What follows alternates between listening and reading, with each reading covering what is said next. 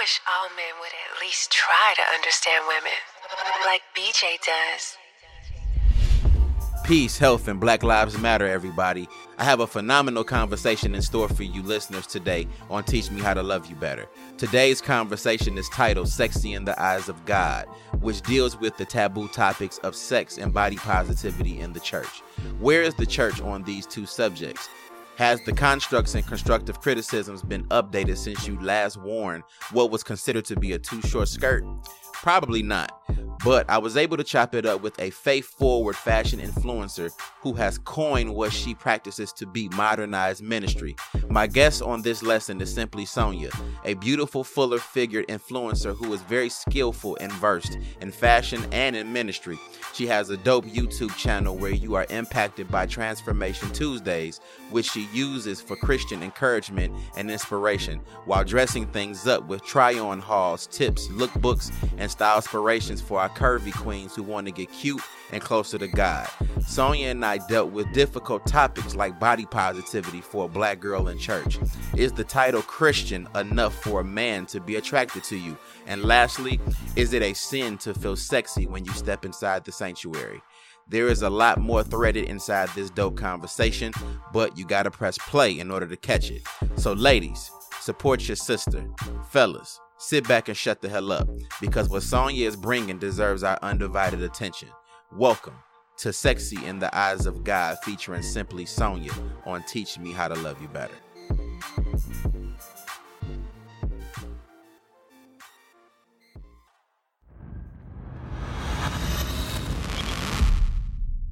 What's going on, everybody? It's BJ here with another lesson of Teach Me How to Love You Better. And I am super duper excited for today's conversation because it's not often that we have a woman of God actually show up and have an open dialogue and conversation about the church and love and relationship and all of those things.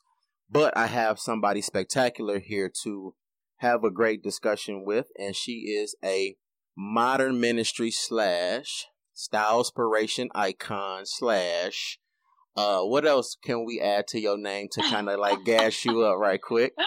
Uh, Plus size influencer. All right. Slash that chick. Period. all right, all right. We got simply Sonja here on Teach Me How to Love You Better. How are you this evening? I'm doing good. How are you? Super, super good and excited. I um somehow found you at the perfect time because mm. this seems to be a time where not only are women looking for love, but they're they are in dire need of some type of spiritual base.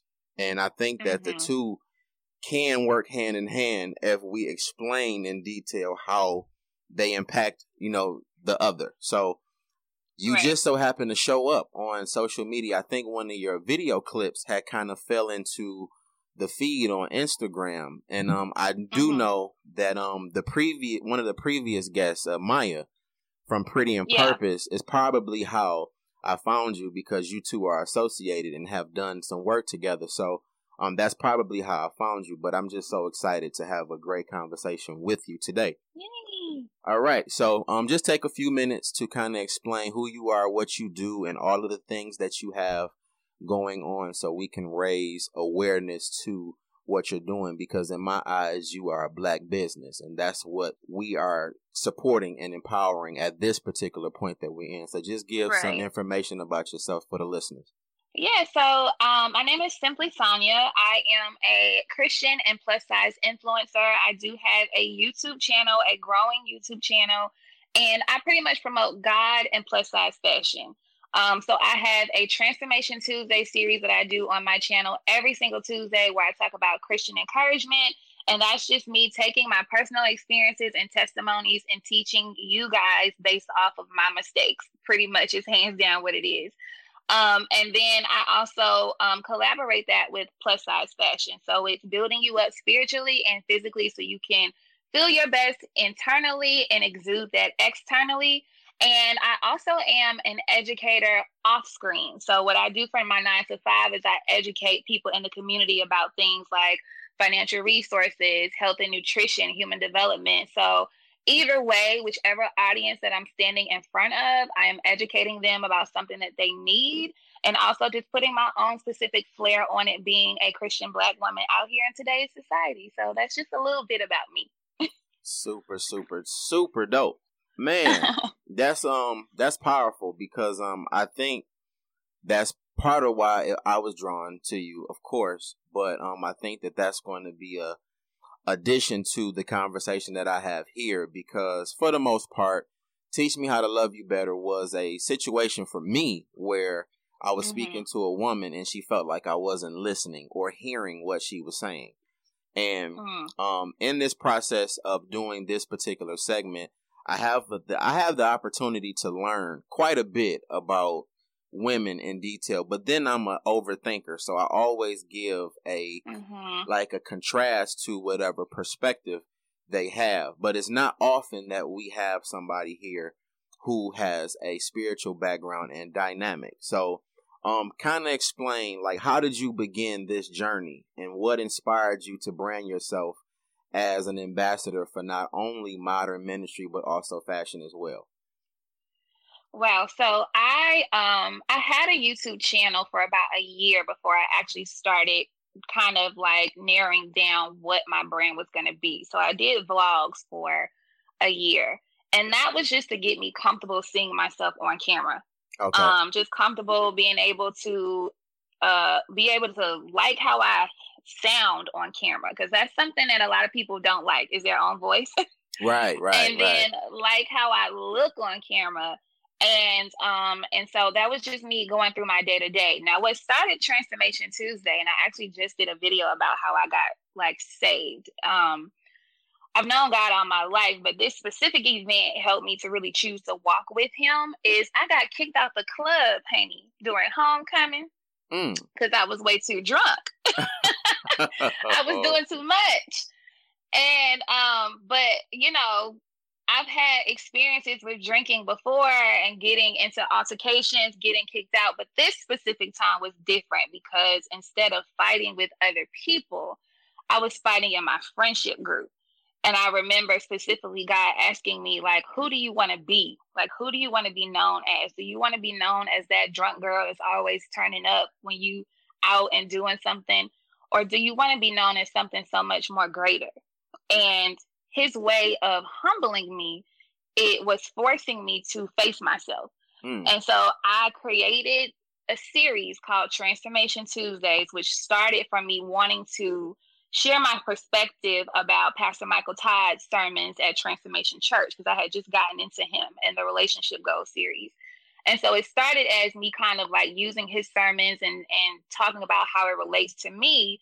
But then the more comfortable I got, I was like, I'm gonna start telling my story about my life and my experiences with men and my experiences with friends and self-esteem and all of that stuff because there's so many conversations that I wish that some of our um some of my elderly women would have had with me, some right, of my heirs, right, you know, right. that would have had with me that could have prevented a lot of encounters that I went through. And so I was like, you know what? I'm just going to start talking about this. So if any girl or woman that's coming up after me can look at it and avoid some of the stuff that I've done, um, then that's definitely what I want to do. So I've dedicated that whole series to just being transparent about my life and whatever experiences that I'm going through and relating it to scripture and how, you know, I really walk through these everyday situations like anybody else does, but I'm walking through it with God and not by myself. All right. All right. So, um, my next question based on what you're saying is just to get like into your perspective behind what it is you do because there's like mm-hmm. dualities to both parts of yourself. Um, which okay. one came first between the faith and the fashion? Because usually, depending on your answer, the other tends to affect the behaviors that you have right. in the space. So, which came first for you? I would definitely say the faith came first. Okay. Um, because I grew up in a family of faith. Like we are that black family from the South that, you know, everybody believes in God. We got pastors, we got our own family choir, people got churches and carrying on and right, all that. Right, right. So the faith came first. Um, the fashion was something that I always desired to have but couldn't afford. Mm, and so okay. it was always something that I wanted, you know, something in school where I would admire other people, but couldn't necessarily afford it for myself. Um, I feel like both though the faith and the fashion were always there, but um, the faith came first as far as me really pouring into that more, if that makes sense. Okay. So because the faith came first, did the church or spirituality affect the confidence that you may have had in fashion normals that you probably Definitely. saw beneficial? You saw it as beneficial, but it wasn't as accepting to the church as it is to the beauty culture? Like how was that how was that process? Definitely. So, and I have to give you a little bit of a background about me too. Like I'm a plus size girl. I'm the mm-hmm. only one out of my siblings who is shapely in this way. Like my mom is shapely, but I wouldn't consider her plus size.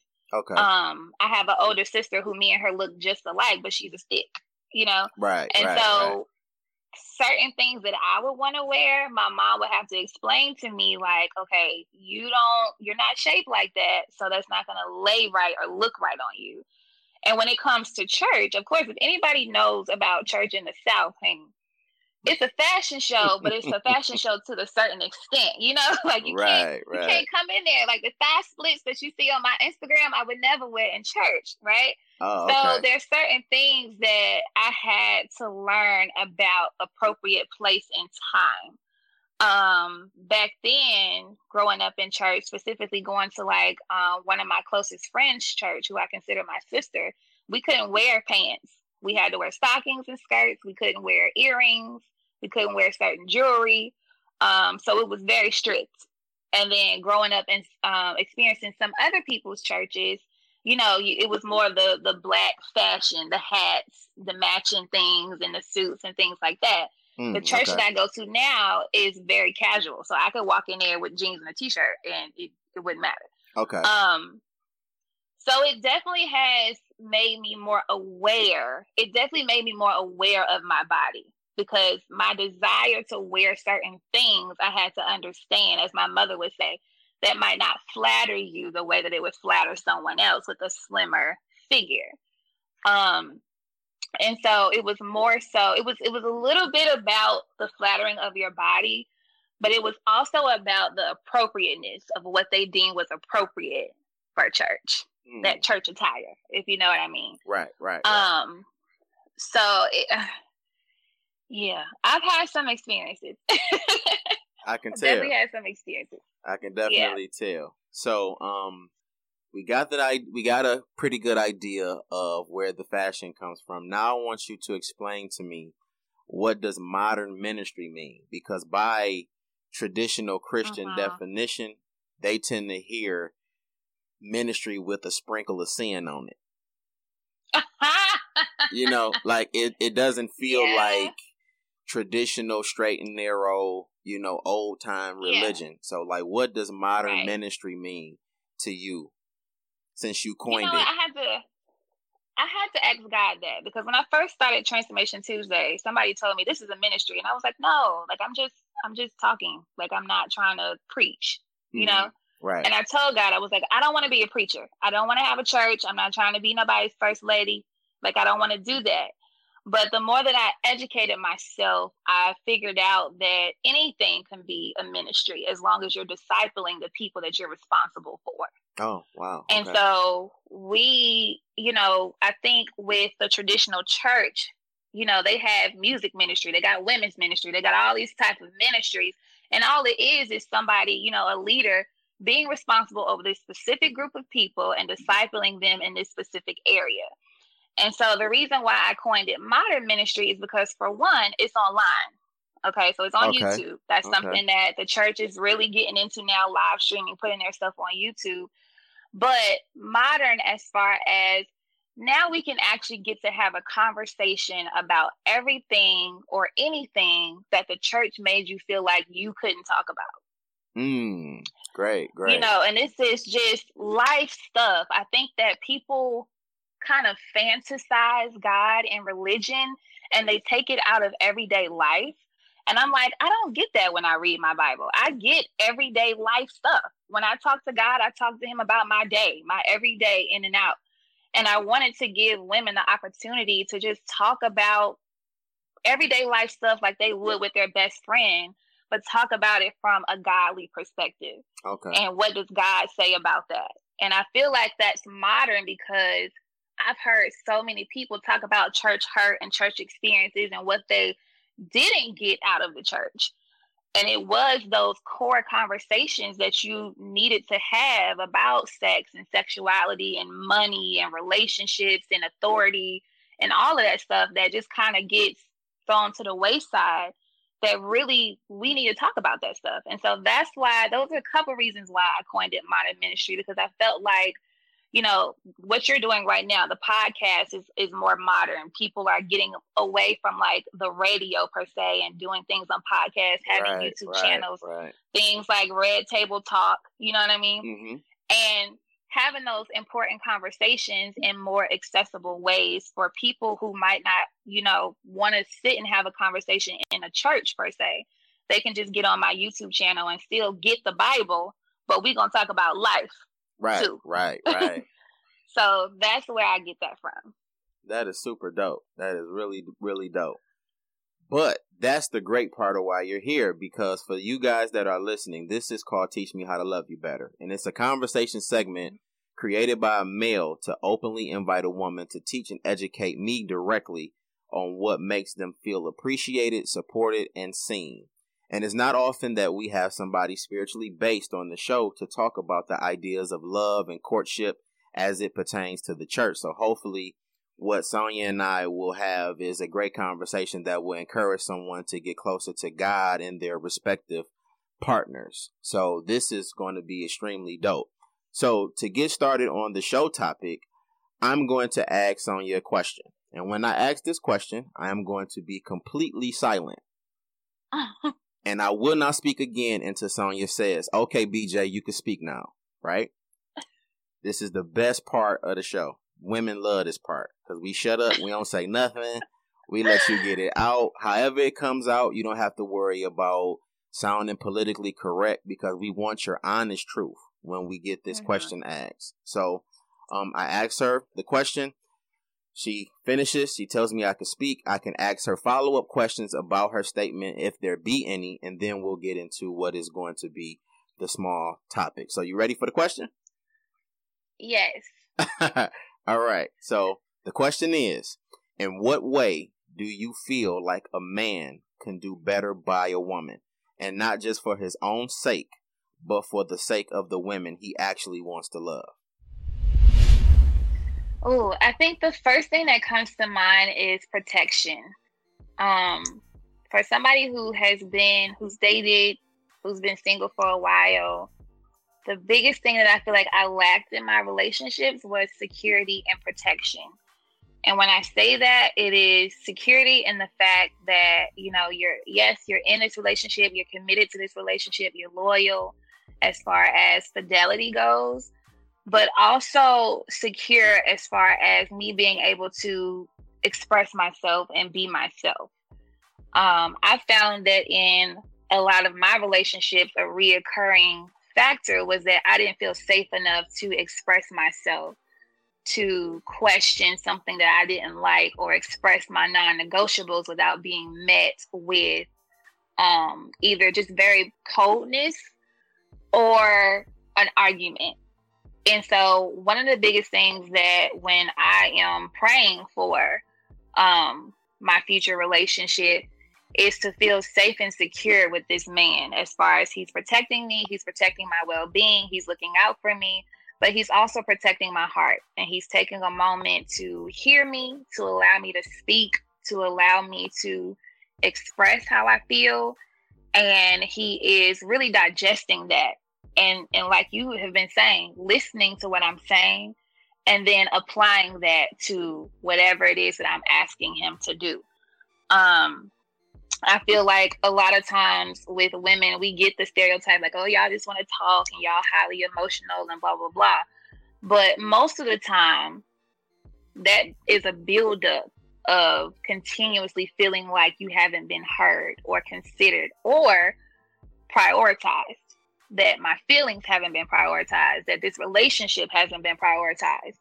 And so I am definitely advocating for men who can just take a step back and just, you know, realize that our security in a relationship is the biggest thing that will get you the love that you feel like you need. If I feel safe, I'm going to protect you. And that's pretty much my biggest thing. So, BJ, you can talk now. oh, that was fire. That was dope. okay. So, protection. Now, I've been having this conversation actually a lot because that has mm-hmm. been the the major component of most women's requests in relationships now that we see what's going on in the world with um right. you know the mass killings of black people and the mm-hmm. disruption of black families because now the men are just as terrified as the women in terms of right. their own safety so um, what does protection look like for a black family now that we we are beginning to experience outside forces coming against us as a whole? Um, and yeah. I think that a black man has to now relearn what protection means because protection is mm-hmm. not necessarily going to the result of anger or frustration, but learning how to be calm and practical and you know those different dimensions of ourselves that we don't oftentimes use. So, explain protection for the black couple who has to now fight the world together. Mm-hmm. I think the the biggest thing for me is the relationship that is centered in God because when I leave the house every day, I'm depending on God to protect me at the end of the day. Um, because you just never know what's going to come your way and he's given me strength to handle certain things that I know I didn't have in me. And he literally let me borrow his strength in specific times. And so it's definitely having a relationship that is rooted in Christ, where you guys are educating yourself on what God says, but then you also are educating yourself on what's going on in the world. I feel like right now, nobody can afford to be ignorant whatsoever. Right, right. Um, you know, educating yourself on what's going on in the news, educating yourself on what's going on in politics, but also educating yourself on how to keep yourself safe. And I feel like because protection has been so wrapped up in like pride and arrogance and anger, that we're losing the fact that protection has a really, really big component of humility. Because if I'm humble enough and I'm cool over here in my lane, then I don't need to get angry and upset with somebody else and put my life on the line. If I'm con- if the only thing that I'm thinking about is going home at night, then at some point you have to put that pride aside no matter how unfortunate and pissed off we get about what our reality is in America as black people. If mm. I'm only thinking about getting my tail home to my family to where I feel safe, then you have to be able to humble yourself enough to do what you need to do to make sure that you make it to the house or even make it to the jail. Because now we're seeing that they're not even making it from where they're getting arrested at to the jail. right. Facts, so it's like, facts. you know, I understand coming from somebody who has had to work on her anger and how and how I respond to certain things because I'm very big on respect. I've had to be humbled a lot with how I respond to certain things. And I struggle with the turn the blind eye command that God gives us. But when it's between me being able to continue to walk out this life and complete the task that God has for me and spend one more day with my family, unfortunately, and I'm hoping that we can, we're working towards changing that. Right now, we have to be able to humble humble ourselves and do what you have learned to do to make sure that you breathe another day. And mm. that's um, it breaks my heart to say that, but that's our reality. That's what I would teach my son. That's what we're teaching our kids at this point. Um, but I think the biggest thing too, as a couple together, is you know we we both have an equal responsibility to protect each other. We've seen how hard Black women go for Black men. Now we need for Black men to keep that same energy. Okay. Because okay. I just told somebody this the other day. I was like, we're not even talking about how many women are getting raped by police officers or molested by police officers. When I think about danger of me getting pulled over, I'm not necessarily thinking about getting killed. I'm thinking about, well, what if a police officer wants to sexually assault me because I'm black and he's white and he feels like he has that power over me? Um, and so it's just, it's all these different dynamics to where we as black men and women have to listen to each other's fears and understand that we equally have responsibilities to protect each other and educate ourselves on how to be safe. Um, so that's just my take on it. Oh man, you bodied that. I don't even got no more questions. I had like questions like lining up as you were talking, but as I kept listening, you answered it. So I'm like, all right, skip that one, skip that one. so that's super dope. So, um, we can just get right into what is called the small topic, right? Now, okay. the small topic title is going to be called Sexy Before the Eyes of God, right? And it's a reason. Mm. It's a reason, of course. There are so many okay. ways that we hold women to a very high accountability standard and just society alone. But we also never speak about the standards of our women as it pertains to the church and how we forbid them to accentuate themselves because of temptation. Um, but yet and still, it almost doesn't make them. And I know this is sexist, but this is the perspective of the man at this point. Okay. Um, sometimes because you can't accentuate your curves or your figure or your figurative sexiness, a lot of times it doesn't make you as enticing to a man mm-hmm. in those spaces mm-hmm. because what's best or what is kept away from him has yet to be seen. So, mm. in a sense, it's like it's like the concept of people who are in the world when they say like I have to sleep with you before I get into a mm-hmm. committed relationship because I don't want to partner with you know trash sex or whatever. So it's almost like in theory right when a man in church looks at a woman in church, it's hard for him to see the wife or the the ideal partner because he's still trying to see who you are underneath your spirituality. So this is what I mm. want to kind of get into and talk about as a woman that believes and you know stands on her spirituality like how do we become okay with becoming or or being looked at as sexy before the eyes of God. So, what did you think about when you heard the title or topic title? I was actually excited because this is something that I'm slowly but surely trying to ease into my platform.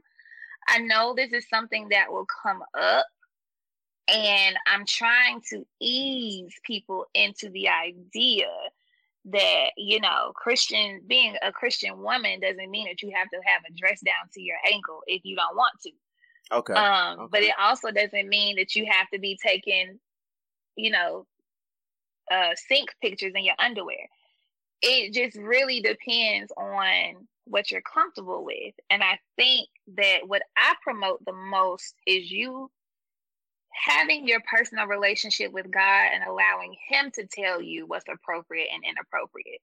Because let's be clear, that's the only one that can really tell me, in my oh, opinion. Okay. If okay. I'm going too far, or if I'm if I'm you know if I'm right where I want to be, and I think that you know we negate the fact that a lot of people who are in fashion are Christian and they have these ideas to make these unique pieces that you know might be a little bit more sexy to somebody else um, than other people. And god is a very creative creative innovative god mm, and okay. adam and eve were booty butt naked when they were made So I'm like, okay. right. but that doesn't mean that I want to walk around naked. But I feel like for me, um, one of the things that I want people to understand is as a curvy woman, everything on us institutes our curves because that's just how our body is made. I can put on some leggings and a t-shirt and you're going to see that I got hips and thighs. Right, right. I'm not trying to be sexy. I'm trying to go to the grocery store. But a man might see that and be like, dang, she look really good in them yoga pants. Mm-hmm. And I do, you know, and that's okay. And so I feel like a lot of times people might bash us for something that I can't help. I can't help the fact that I have a larger bust. So when I put on a a V-neck t-shirt, you might see cleavage. I'm not trying to intentionally show my cleavage, but it's there. It's not going anywhere. And so I think for a lot of us women who are trying to figure out what's the level that we can be sexy and still be Christian, um, show me the Bible verse. That's what I say. Mm. Show mm. me the verse. Because mm. I want to go off facts. I don't want to go off your opinion. I want to go off facts. And I feel like for somebody who struggled with insecurity, who struggled with, you know, trying to love herself, because you don't know what I've struggled with inside my mind looking at myself. And so, you know, it's it's just that whole concept of push their opinion on other people and what they want to box people into. And I'm like, that's fine. You know, everybody's, you know, welcome to their own opinion, but I like to have opinions that's followed behind facts and verses. So show me the verse and then we can talk. Oh, I That's just that. where I'm at with it. I hear that. You actually um answer one of the follow up questions again because I wanted to ask you um about the body positivity of the church. Like, does it ever feel like you're hiding what you can't help having? You know, for that woman who mm. does have a big butt, who does have big breasts and hips, because naturally you're going to fill out whatever it is that you're wearing, covered or not. So, yeah. is the church, in your opinion, beginning to understand the concept of figure and not equate it to fornication or sin? I honestly don't know because I feel like those are one of those areas that don't get talked about. I feel like it's another one of those conversations that we just don't talk about. People just kind of, you just kind of inherently know, like, oh, this is inappropriate for church. But why do you think that way?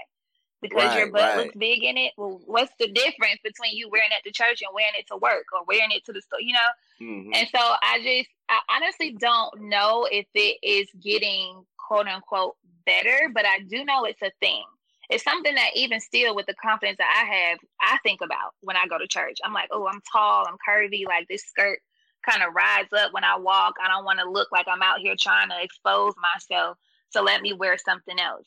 Mm-hmm. And I do feel like, you know, you you kind of know what's appropriate for what place, you know. Right, um, right. I feel like there is like a, a, common sense to say, okay, now that's a club outfit. That's not for, you know, convocation. Okay.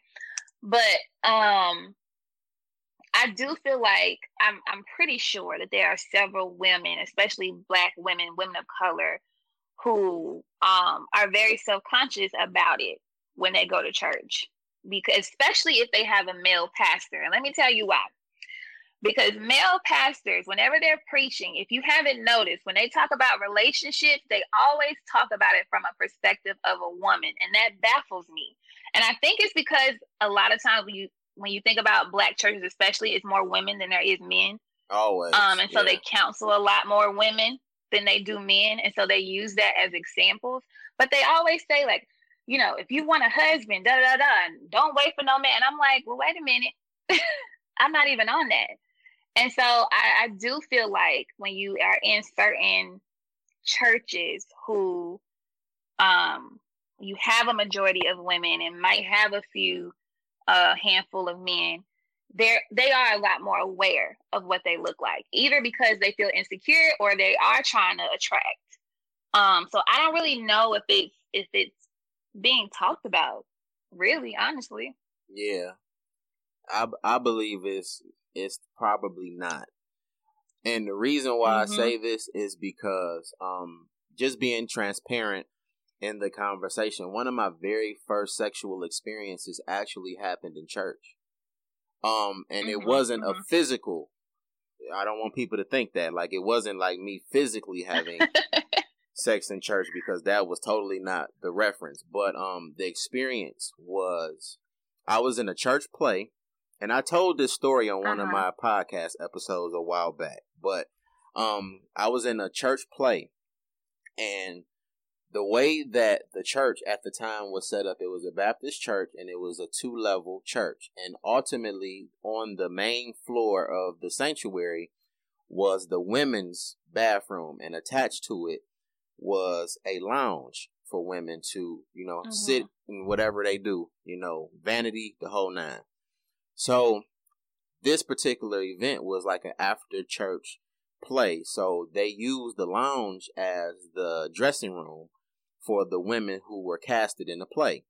And in the basement mm-hmm. of the um, church, there was like this really big uh, Sunday school room that was typically for the children, and that's where the men were doing their wardrobe changes. Now, somehow I missed the transition of the women being in the lounge causing too much traffic for the people who were actually uh, trying to see the play from using the bathroom. So what they uh-huh. decided to do was they moved the women down to the room that the men were initially in and moved us into the bathroom that was like right next to that room. And somehow I didn't get the memo. So I go back down. I go back downstairs after my scene or what have you. And me and my homeboy um went down and the the door that we go back into was closest to the stairway that takes you back to the stage. So literally as you go in the basement, the very first door you see is the door of the room that we were doing our changes in, and it's locked. Mm-hmm. So in my mind, because there's other boys in the play, I'm thinking the other boys locked us out and you know playing young boy games. But there's another door on the opposite end for you to walk around and get in from the other side of the room. So I decide I'm gonna go around and see if the other door is open. Come to that door, it's locked. But the difference in the doors is the door that I walked around to had a broken peephole on the door, right? I had me a little crush in church, this little girl. I ain't gonna say her name on the episode. I don't know if she listened or not. but I had a little crush on this girl. And this is also what makes the point of how we introduce the show, talking about not being completely seen as a woman of God because you have to keep yourself covered. I didn't know how mm-hmm. to completely like her because I didn't see enough. Because, of course, a ruffled dress is not showing anything. And even as a young boy, I knew that those type of things were important to me as a young boy. Mm-hmm. So I didn't fully see her for everything else that she had to offer. So I go to the door, the peephole is broken, and this door is locked. I'm still in the mind frame of thinking the homeboys is in here. I'm not thinking it's gonna be some women in here. And so of course I look through the peephole and all I see is women naked. And of course, my crush is in there naked. So I stood there for a minute and looked, like took a gander you know what I'm saying? Like I'm like, oh my god. And I thought this, I thought this was God making me a fortunate young man in this moment. I'm like, damn, he set this up perfect. You know. Thank you, Lord. Right. And so my homeboy noticed that I'm no longer talking, we not interacting, and I'm just stuck staring in the peephole. And he like, what you looking at? So he bumped me out the way and now he's seeing what I'm seeing. And uh. he was the one that was vocal about what he saw. I was the one that was like like starstruck in a sense or just like uh-huh. amazed, but he was the one that reacted and out of nowhere he was like, "Damn." And somebody on the inside heard him. And so we took off running. Now, that was my very first experience with feeling things inside of me and uh-huh. already knowing that, you know, lust and temptation was very much a part of my life at that. And it made right. me kind of like the girl a little bit more. And I think because because I didn't have anybody to talk to about that in that moment. Because I mean, of course, we're like into preteen age, and those yeah. things are definitely paramount for that age group. There was nobody to talk to about those type of things, and even indirectly, there were no sermons coming out of the pulpit that was addressing exactly. anything like that. So now uh-huh. I'm just a turned up teenager, just t- chasing girls for whatever it is I can get from them. And that seed was planted actually at church. It wasn't in the world. It wasn't. Yeah. It wasn't like the typical stories you hear. It actually happened in the place of worship. So I think that now we have to open ourselves up to the ideas of talking about these things more for people who have a way worse or way more detrimental experience sexually right. coming from the church. Yeah. So, what do you think the church is with that? I think the biggest misconception that we we have when it comes to that is the idea that a church is a building. A church is not a building. The church is the people.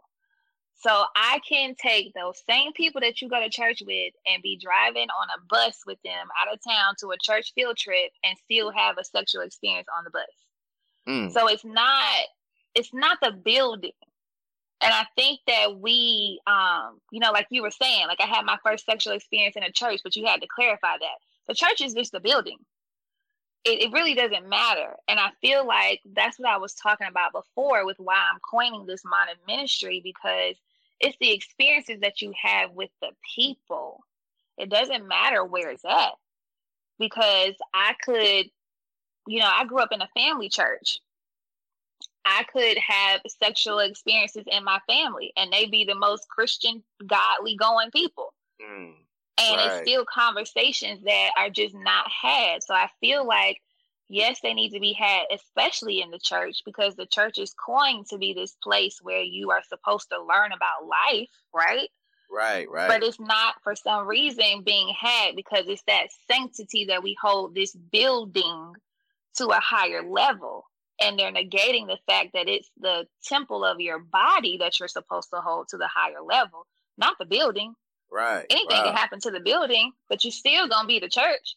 Right, right. Yeah. Um, and so I think that when you start to change people's mindset, and this is why I said people don't read their Bible the way they try to act like they do, because this is all stuff that you is plainly written in it. Um, when you start to change people's mindset and start to to help people teach God for practicality every single day life and not playing church at a building on Sunday, that's when you can really have deeper level conversations because I don't know one person who hasn't dealt with lust in the church.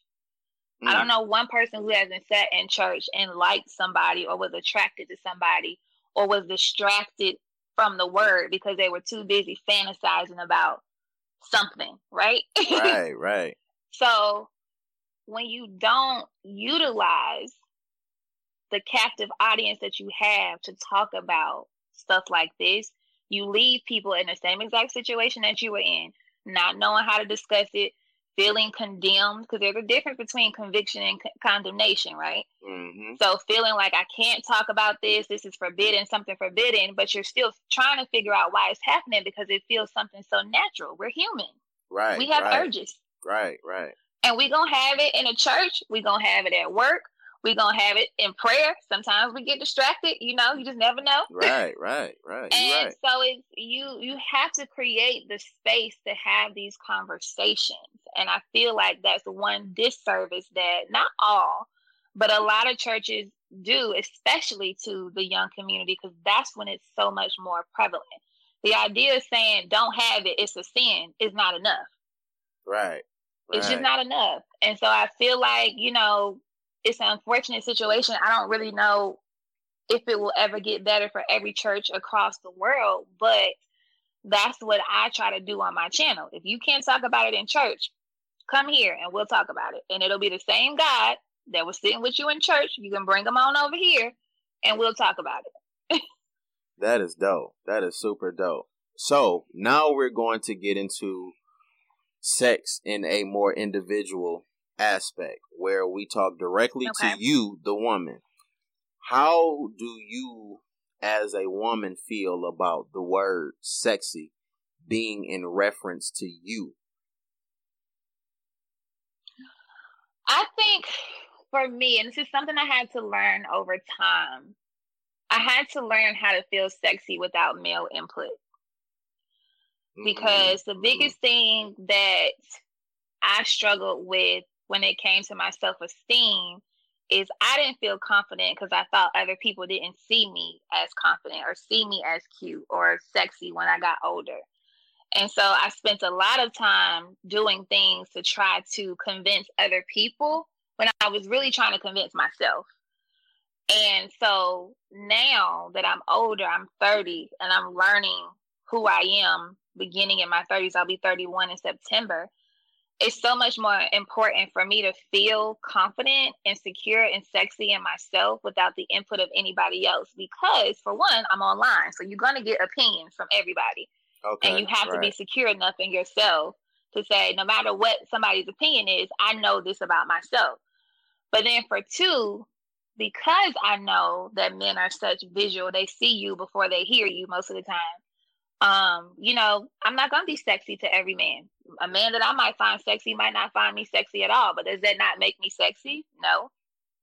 And so it's me learning that, you know, it's my responsibility to feel confident and sexy. And sexy might not even be anything um clothing wise or anything to a woman. Sometimes I've heard women say, I felt so sexy when I took um took over that meeting and bossed up or done like it's so many different aspects. It really depends per person. Um, but just having that level of confidence in yourself to say that regardless of what anybody else thinks, I know this for a fact for myself. And there's nobody who's gonna be able to change my mind about that. Bro, wow. So okay. that's why I'm at with it. All right, all right. So would you consider the word sexy to be the church's bad word or level of profanity in a sense? I uh-huh. I do feel like there are certain words that make you know people clench their pearls when it comes to the church. Um, but I have, I'll say this, I have seen and heard more churches saying things like sexy, talking about you know, male and female interaction in marriages and things like that. So I think that's something that's getting a little better. Um, I feel like that is one of those terms that's used in like quiet talk, like hush hush talk around the church or something like that. Um, so I think it, yeah, I feel like in the past it's definitely been something like uh, I'm not trying to, you know, go to church and see nobody sexy, but I mean, like we just said, there's sexy people in church. I just feel like people don't want to necessarily utilize that term. I kind of don't understand what the the separation that people want to have with Christianity and God and sex. As in, you know, like he didn't create sex. Yeah. I think that people think that like sex just happened. like when God created sex. And I just don't understand what the disconnect is. I don't know if that's something that has been just, you know, a historical thing or I don't really know, but it's kind of weird to me. And I'm like, y'all do know that like God created sex. Like it's it's okay. but I think that's been So the, yeah, I do think it is. Yeah, I think that has a lot to do with the church trying to disconnect everybody from their um internal emotions, hormones, and uh-huh. those type of places that you go to that you oftentimes wander to when your focus should be on spirituality yeah. in that moment. So I think what happens and what I've experienced as of late in terms of the church is you've become so disconnected from who you truly are, whether that is the mm-hmm. more um physically engaging or the person who does have the lust issue. You've been you've been told so mm-hmm. long that what you feel as a human being is wrong. So you shut that part of yourself off and then you totally indulge in the spirituality or the the word to kind of distract you from who you truly are as a person and you probably met mm-hmm. a mate by this time where right. now they're mm-hmm. encouraging the word and they're, you know, constantly referencing prayer and power and worship and all of those different things. And you've gone so long losing yourself that now you're practically mm-hmm. married and now you're not even physically attracted to the person that you've accepted as your partner or life partner because you never connected to your own body. You never connected to right. the things that your body and your feelings and your emotions are telling you when you go back to your distraction. So it's kind of hard for people, even in church, from my experiences, to stay married because we've never talked about sex in a healthy and conducive way. It is very right. much a part of a relationship. So, like, that's why I ask mm-hmm. is like sex or sexy, the church is bad word because the church is hurting more from divorce than the world is, to right. be honest. And here's the thing. So I have a lot when I did my um so I've been celibate for almost two years. And when I did these couple of videos on YouTube, I had a lot of girls reaching out to me, a lot of them. I was surprised, talking about similar struggles or the fact that they were a virgin, they're struggling. One of the things that um, I have to realize, even for myself, is I went out and experienced men sexually and dating and things like that. And so over the time, over years, I had time to learn what I like and what I don't like. But if you're looking at somebody who's directly in the church and being told sex is a sin, there's, you know, abstinence, there's no negotiable, you might be dealing with people who haven't gone out and had certain experiences and so they don't know. Mm-hmm. And the biggest thing that I have to realize is I can't talk to a virgin about celibacy and abstinence and God the same way I talk to somebody who's had sex but is now choosing to be celibate because of God. Because for a virgin, they want everything that they can't have, right? but mm. they're trying their best right, right to follow these principles that they've been taught. But the issue is they're not being taught the silver lining because being a virgin and waiting to them is starting to feel more like a chore than it is feeling like the prize at the end of the rainbow because they're not being able to have conversations about okay when you do get into marriage then you would want to talk to your husband about things that you like. And now it's appropriate for you to experiment. Now it's appropriate for you to try things. Because in the scripture it says once you get married you do what you want. Just don't defile your bed in these certain ways. But you be fruitful and multiply, have fun.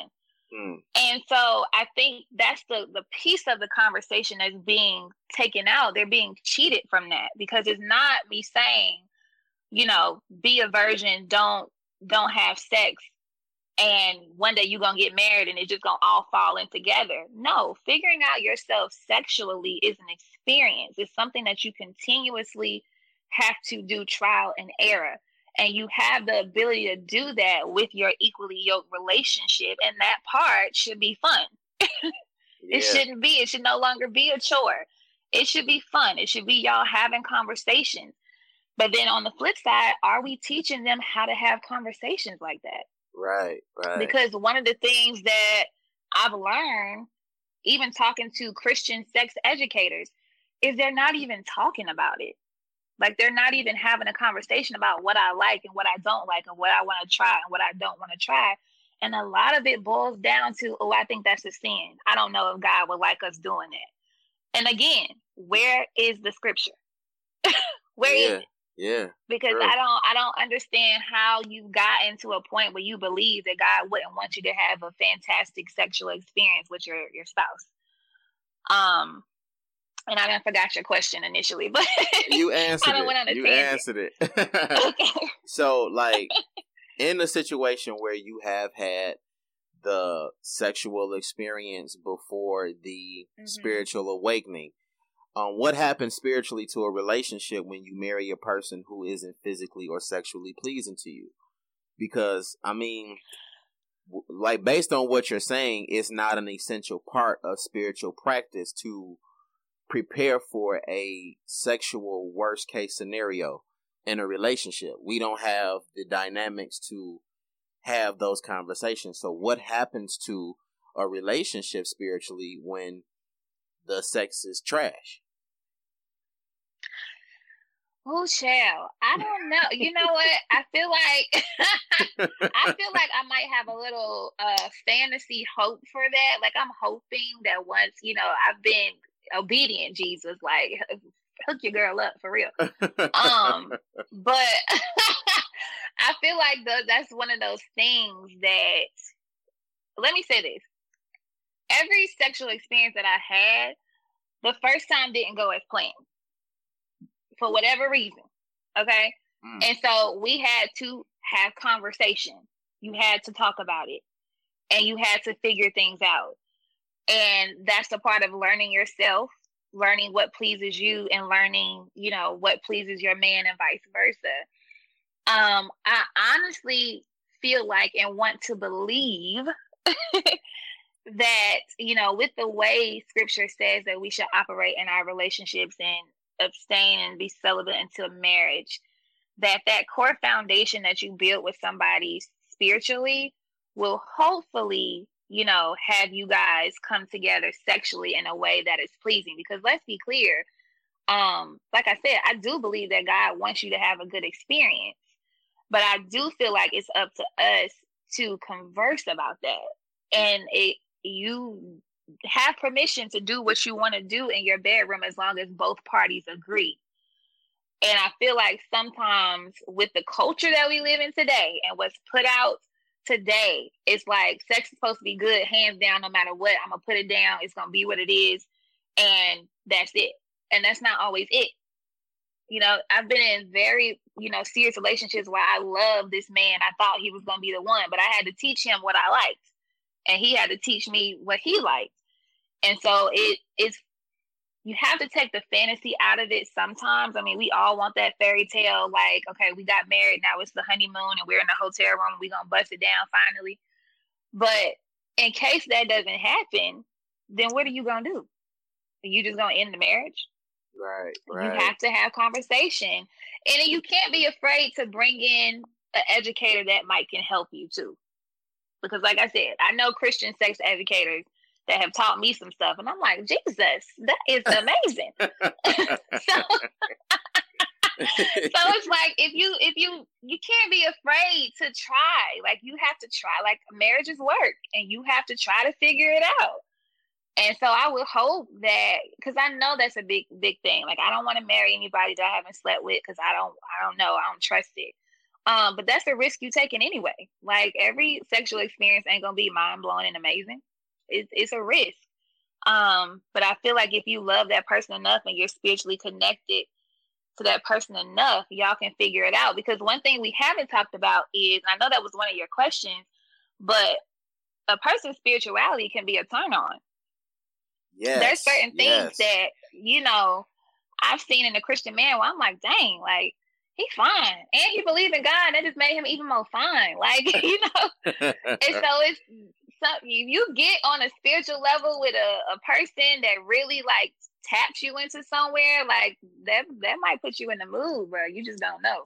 So basically we done covered everything. I want to go back to the men for a second because we don't really um, invite men into spiritual conversations as much as we do women because they tend to outnumber us all the time in the church.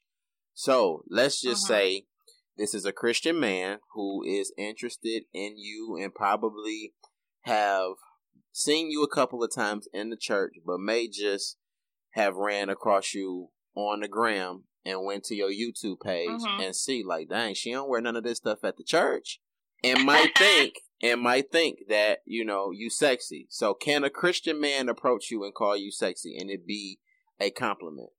Yes, he better. Look, I work hard to look like this. You better appreciate what you see. Yes, definitely. Oh man. that is dope. That is dope. Absolutely. Man, okay. So, what does and I know this might be a loaded question, but what does a man of God look like today in modern ministry? Oh Lord.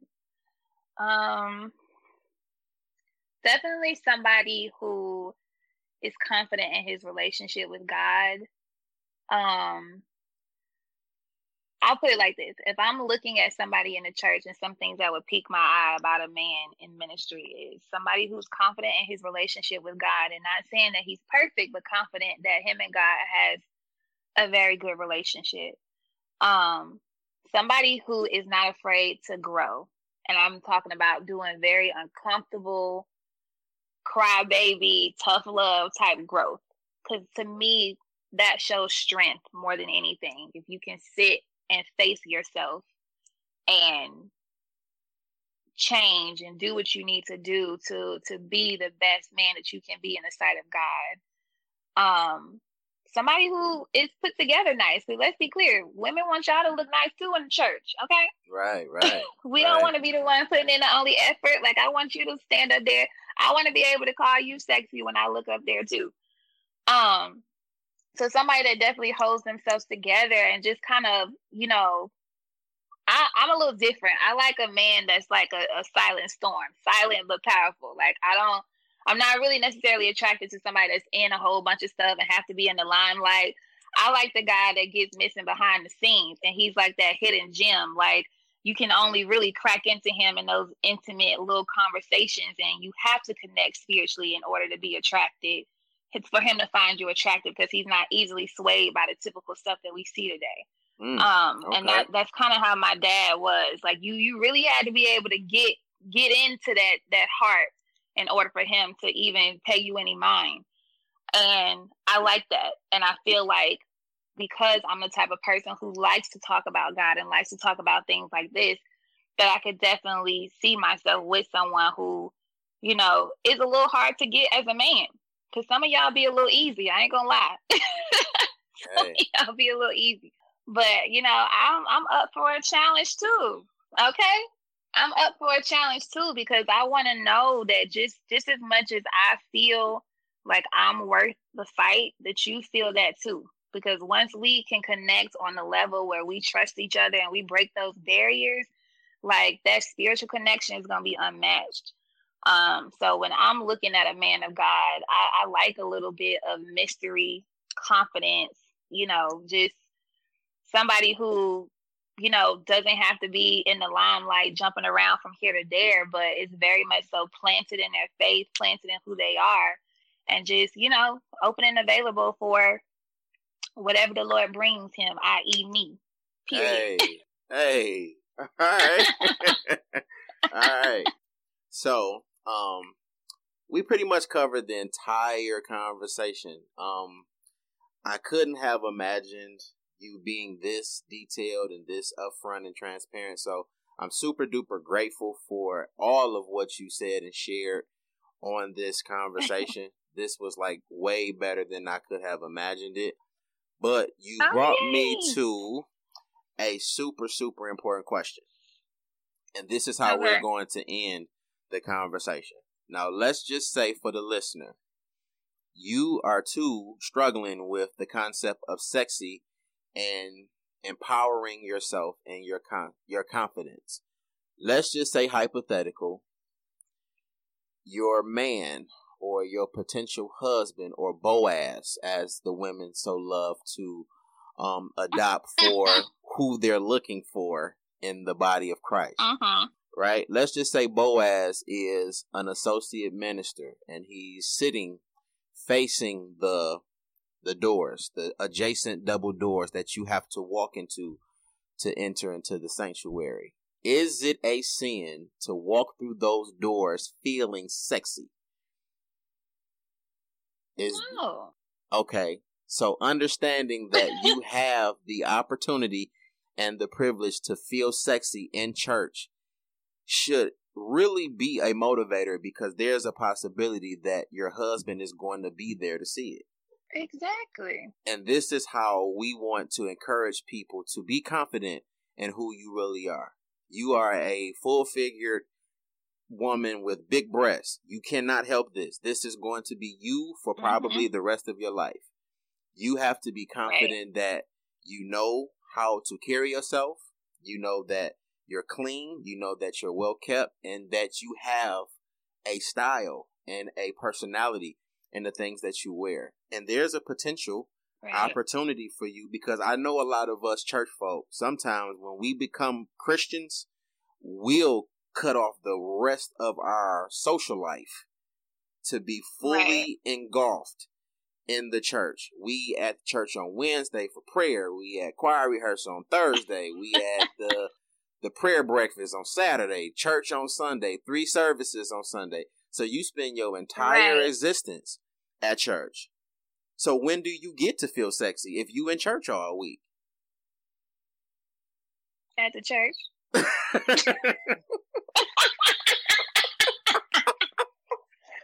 mean, hey, if that's what I'm gonna be. I'm and that's what you're gonna be. Say, you got might as well be. show up and show out. Show you know, in this fit, okay. Man, yes. see what I'm saying? See, this is what happens when you have real church with real people. You get real solutions. Exactly. And this is why she here. Oh man, you killed this. I am so grateful for you today. Thank you for having me. I had so much fun. Oh man, this was amazing. So, listeners, please let me know what you thought about this conversation. Um, any feedback, comments, uh, critiques, whatever it is that you have, I'm definitely open for dialogue. So hit me up. You can follow me on Twitter at DergoBJ. That's D E R G O B J on Twitter. The subject change on Instagram. Um, send me your comments. Let me know what you thought about Sonja's perspectives. Let me know if you thought anything about what I said. Anything. We just want to keep these conversations going. And I'm going to also allow her to um, reintroduce herself again and then also give her information. So just in case you didn't catch it, you can catch up with her for Transformation Tuesdays and the, you know, the dress halls, how she throw on a bunch of clothes, get fly, uh-huh. so you can see how you can embrace your spirituality and all of that good stuff. So give them your information so they can catch up with you. Yes, so definitely make sure you subscribe to my YouTube channel. You can find me at Simply Sonja. That's Sonja spelled S O N J A. And you can follow me on Instagram at Simply Sonja underscore M. I have new videos every Tuesdays and Thursdays at 7 p.m. Eastern Standard Time. Holla at girl. All right.